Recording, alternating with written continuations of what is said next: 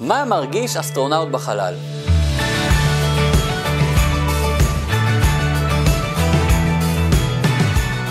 לפני חמישים וארבע שנה בערך טסה החללית הראשונה לירח, ועליה היו שלושה אסטרונאוטים שנבחרו בקפדה מבין טובי הטייסים האמריקאים ואומנו במשך חודשים רבים. האסטרונאוטים האלה עברו אימונים מפרכים, וגם בחללית עצמה הם היו בתנאים קשים. בלי האוכל שהם רגילים אליו, עם חליפות גדולות ומגושמות, ועל הראש כובע גדול ולא נוח. בכל משך זמן הטיסה, היו אסטרונאוטים מחויבים למלא את כל המטלות שהוטלו עליהם ממרכז הבקרה בכדור הארץ. למרות כל הקשיים האלה, אפשר לדמיין את תחושת השליחות שהייתה להם.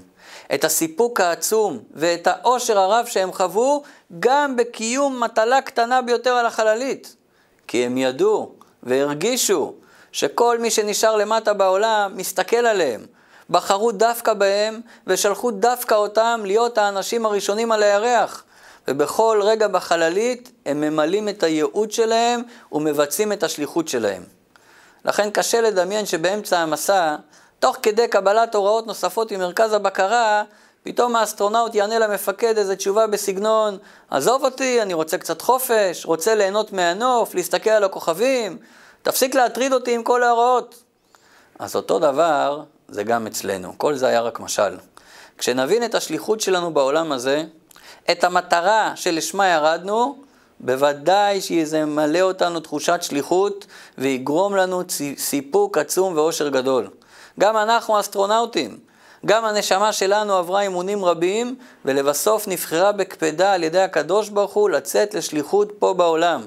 גם אנחנו בתוך החללית, זה הגוף, עם כובע וחליפה, יש לנו משימות, משימות יומיות, ואין לנו אפשרות ליהנות מכל תענוגות החיים.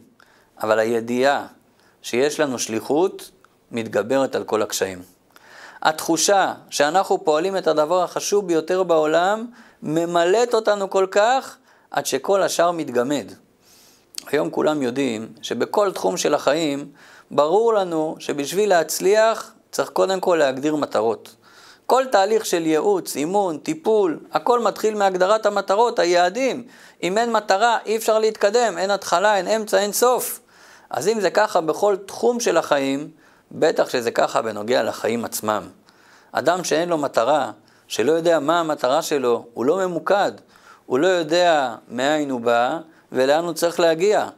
מטרה נותנת לאדם משמעות. היא מגדירה לו את היעד הסופי, אבל היא גם מגדירה לו מחדש את הדרך. כשיודעים את המטרה, גם הדרך מקבלת משמעות חדשה. המטרה ממלאת את כל החיים שלנו בתחושת שליחות, תחושה שיש לנו זכות גדולה. ככל שהמטרה היא נעלית יותר, ככל שהמטרה גדולה וחשובה יותר, כך היא יותר ממלאת את האדם. כך הרגשת הזכות גדולה יותר. אדם שחדור בכך שיש לחיים תכלית, לחיים שלא תכלית, הוא ניגש לכל פעולה באופן אחר לגמרי.